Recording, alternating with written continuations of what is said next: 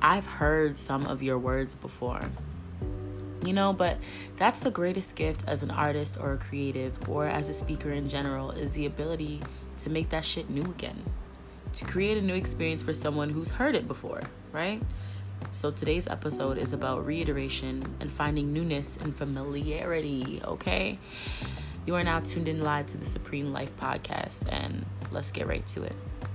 So, where has Deja been? You know, I've been busy, you know, evolving and shit, you know, finding clarity and shit. I feel like people take exploring themselves for granted because they're so busy exploring everyone else, whether they're exploring approval, exploring love, and thinking that they're gonna find it in another person when the love should be found in themselves. you know, listen, I'm gonna get into it today. I'm just I'm gonna get all up in your business today. So, for those of you who know me, know me, you know that I recently went on a trip to Jamaica, um, and I went to a resort, an all-inclusive, all-adult resort. And you know, there's a lot of taboo around this place, and obviously because it's super sexualized, and people don't really understand the clarity that it can bring if you if you let it. I feel, right? So Hedonism II is based in Negril Jamaica. Um, it's a bare as you dare resort, so you can be as clothed as you want or as nude as you want.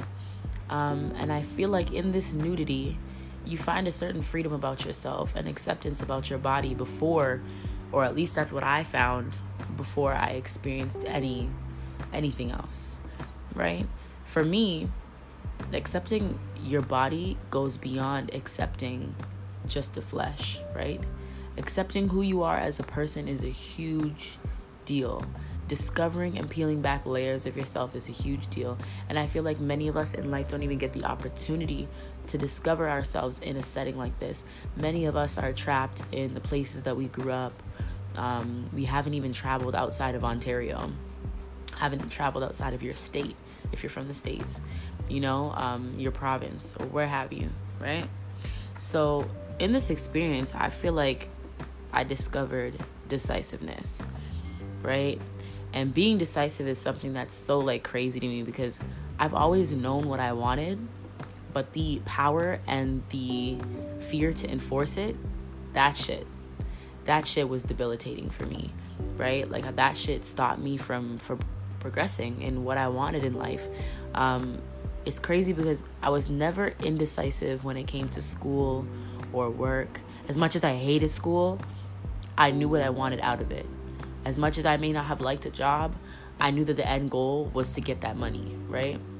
But the only place where I really truly realized where I wasn't able to execute being decisive was in a relationship, right?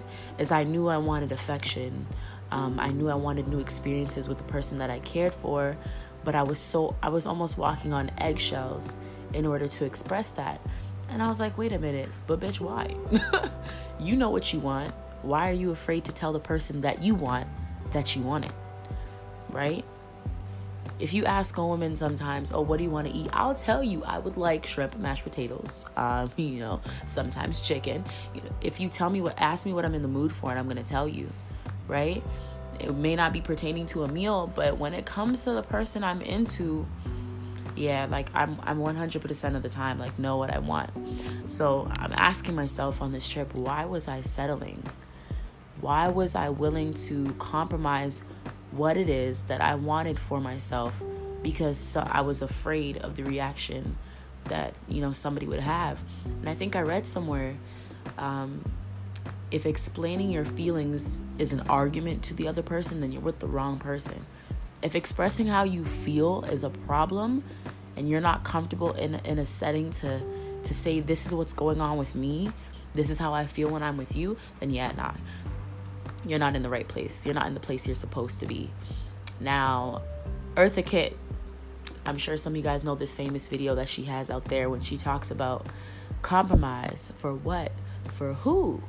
Now, I'm not 100% in agreement with what she's saying, but I, I really, to the base of it, get it. I understand. For those of you who've never seen the video, she's basically saying, like, what do I need to compromise for? And i I agree in a sense because compromise your core beliefs, you should never. Are you joking? compromise who you are as a person and what you want out of life, that should never be compromised. Now, compromise for a common goal, yes. If you need to compromise something in order to get a house with the person that you love, or your partner, or the person that you're married to, what have you, those compromises are healthy. But if you're compromising respect, if you're compromising health, a healthy relationship is something that some of us has never even have never even experienced because we're so busy compromising our core beliefs and we can't do that. So I'm saying to you that that trip really just kind of brought back home how I should be treated as a woman. And I always used to preach, I don't know if I've said it in my podcast, but I definitely said it in real life. You teach people how to treat you. And the moment that I was preaching that and I wasn't even executing that in my own relationship, that's what drove me nuts because I'm like, yo, Khadijah, you've been this person. You've been an alpha female. You've been knowing what you want. You you've been going hard, right?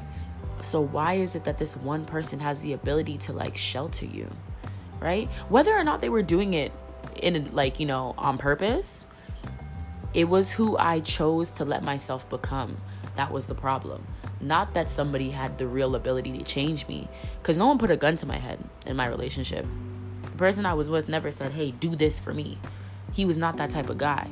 It was because when you when you love somebody, you kind of like you're not supposed to change for them. You can evolve for them. You can be a better version of yourself because that's how you feel that they're they're helping you to level up, but you're never supposed to feel like you're losing pieces of yourself in order to please them because that's the mistake. So, you know, learning me, learning me was the biggest lesson that I took from Jamaica, not just the the fun and the parties and the and the meeting new people and the seeing fine ass people. You know, that's that's great and everything. That's you know, th- those are all meeting carnal desires. But what I'm explaining is that I met more than just new people. I met myself again. So, to anyone looking to take a vacay, I feel like, yeah, vacations are fun. But this being my first vacation as an adult, that shit helped to evolve me. So, sharing pieces of that knowledge is 100% the goal here. You know, reiterating things that we already know, but sometimes putting us in new experiences helps us to relearn that shit. It's like a refresher course, right? You need it. So, me, I'm big on principle. Um, and for me, it's like the little things may not matter to other people, but the little thing, the little things matter to me in a sense that like, if this is how you're gonna behave for this small of an issue, how can I have like trust you to manage something larger going forward in our friendship um, or in our family relationship? So for me, I kind of been struggling with the fact that blood isn't always who you want to fuck with and I, will ex- I'll explain right like as much as i really love my family i understand that as i get older the people who are closest to you have the ability to really like fuck with you like and your headspace and i want to express the importance of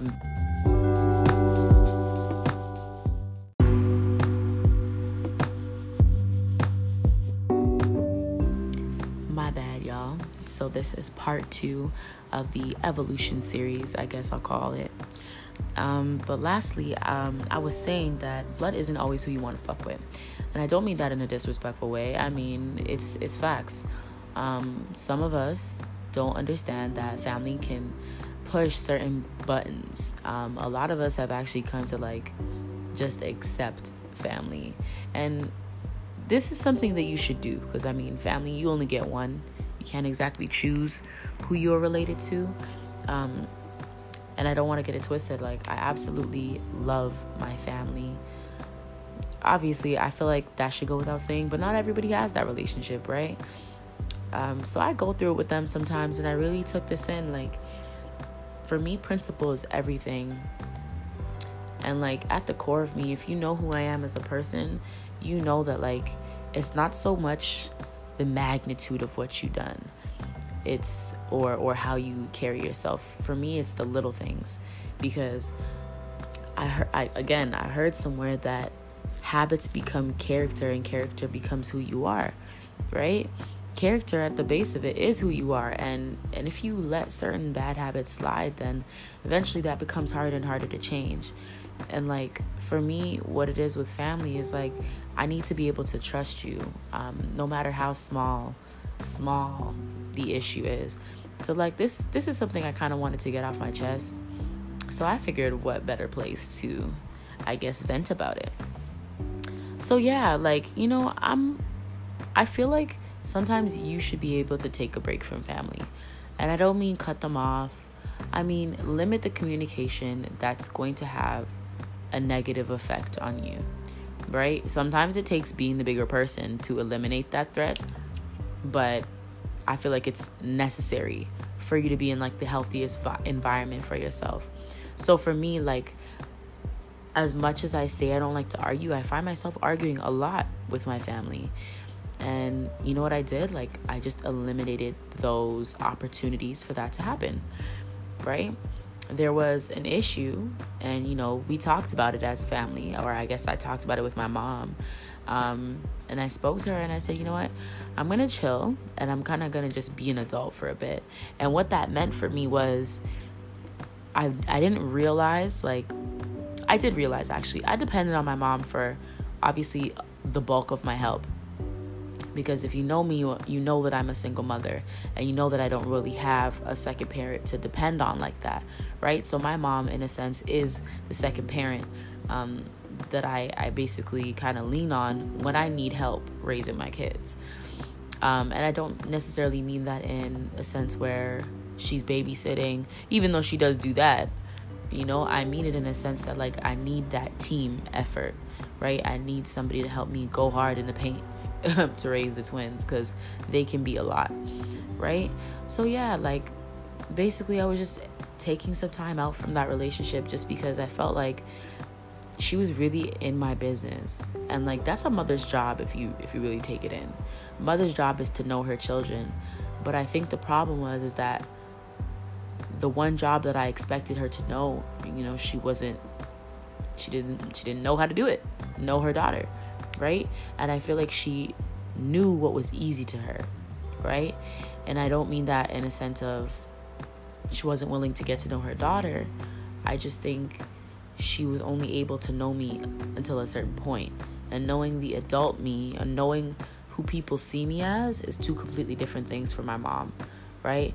My mom kind of looks at me as her baby girl um, the one who needs her still, as opposed to a, a, budding adult, which is what I am. Like you know, I'm capable of making my own decisions, and it's it's kind of like I, I love this word debilitating because it is. It's it makes you feel stagnant. It makes you feel like you're not growing because somebody constantly looks at you as a child. And I'm already in this state of evolution and that's why this podcast is called evolution because I really feel like maybe I may not had have had an epiphany in Jamaica, but I definitely definitely feel like that was one of the most defining points in my life, right? So that's that's something I kind of wanted to touch on. Sometimes creating a space for you to actually be an adult is way more important than depending on family all the time, right? Cuz not to be not to sound really morbid, I understand that at one point in my life, my my people are not going to be around. You know, whether like my brother, he's moved away, like an hour away. Um, my mom, she's across the street, but she's getting older. My sister, she has a fiance and two kids. Like, everyone has their own shit to deal with if you really take it in. And if you don't know how to stand on your own two feet without them, then where does that leave you? Probably not in the best of places, right? So, I kind of just wanted everyone to think about being in the healthiest headspace possible um, without depending on somebody else. And I feel like that pertains to, yes, of course, family, but relationships too. Like, I see a lot of my female and male counterparts actually entering into relationships where they're super dependent on the person that they're with and not in a healthy way. So it's like it's okay for you to confide in the person. Actually, I don't even want to say confide the person you're with should be an escape, but they should not be a dumping ground for your shit. like the person you're with, you should be able to confide in, yes, confide in with the shit that's going on in your life, but they shouldn't also feel like they're then carrying your burden, right? That's why I say creating a healthy headspace for you to be alone, for you to be by yourself, for you to understand what it's like to stand on your own. That's hella important before depending on anyone else. Because the moment you depend on someone and that dependence is taken away, how do you breathe? How do you literally live without that person? That's why when people go through breakups and like they're like, "Oh my god, my life is over." That's what they're feeling. That dependence is gone. Right? That's a part of what they're feeling anyway, cuz you know, love lost is a whole is a horrible feeling also. But I feel like that's like that's the good chunk of it is knowing that that support system is gone. And that's why like I had a I guess um I don't know what to call this conversation, but I guess I'm gonna call it closure. But I had a a, a moment of closure with the person that I was last with. Um, and and their words to me were I know this is mad personal sharing, but they know who they are, and honestly, I can't. I'm not gonna stop my creativity for their feelings, so my bad. Um, but with the utmost respect, they said, you know, Khadijah, I don't feel like you need me. And my response to that was like, you know, I don't need you. And I didn't mean it to be rude because I didn't. I don't need anyone. Like I don't need I don't need to depend on anyone in order to get shit done. But if I want you, because I keep saying this to everybody, love is a choice. Because if you make love about a feeling, you'll you'll notice that you don't wake up every day loving the person that you're with sometimes sometimes you go through rough, patches you can't even foresee and it, it makes you feel like you're not in love anymore but you still care about that person. That's why i say love is a choice because when you choose to love somebody that doesn't waver. That strength and that deep rooted belief that doesn't go away. And i tried to explain that that love was a choice like and i chose to love that person. But if i needed them that no i don't. I don't i don't need the next man that i choose to love. I, w- I will want that person and i will choose to love that person but will i need them no because listen listen i i sustain myself in my apartment I sustain my fridge. I sustain my finances. Yes, sometimes I need help because we are we're all human. However, the bulk of it, I sustain myself. And if I ever depended or needed somebody to help me sustain myself, where would that leave me? So that's what that's what I'm really trying to get across is create healthy spaces for yourself where you can sustain yourself. Stand on your own, not to depend on people. Be decisive, know what you want, learn yourself, you know? Be about you before you're about anybody else this is what I've been learning. This is what I've been doing, right? I said at the beginning when I created this podcast that it would be about relationships, it would be about friendships, it would be about school, because those I feel like are the top three things, and family. Top four things that I feel like are life. Because what is life if we don't go through these milestones, milestones of friendship, milestones of education, milestones of work, because we'll all have to learn what these things are. Do you remember when you were 21 or not even 21, fuck that. Do you remember when you were like 12 and you you said to yourself, "I'm going to be married." Okay, maybe not dudes, but y'all probably thought you you would have like 100k in the bank if I'm talking from a male's perspective, and this is probably mad cliche, y'all probably thought you would have wifey and like, you know, if y'all wanted kids for women, you know, we had our, our little weddings planned out. Some of us, you know, we had we had our whole life. Oh, we're just by 21. I'm gonna have my own house. Isn't it like the shittiest rude awakening when you hit that age? Like I'm 25 now. I'm gonna be 26 this year, and I don't have nearly any of that shit.